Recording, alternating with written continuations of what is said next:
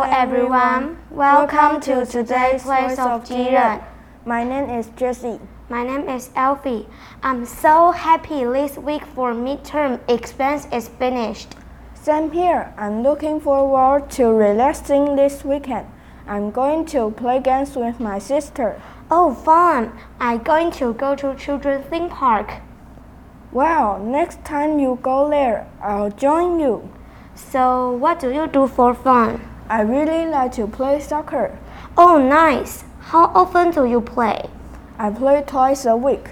My team is really good. I score in a lot of goals. Oh, cool. How long have you been playing for?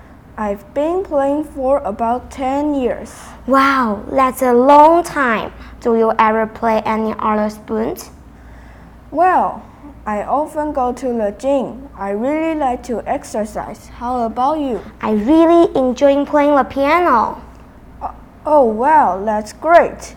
How long have you been playing? I've been playing since I was five years old. Oh, that's a long time. Are you into anything else? I really love do yoga.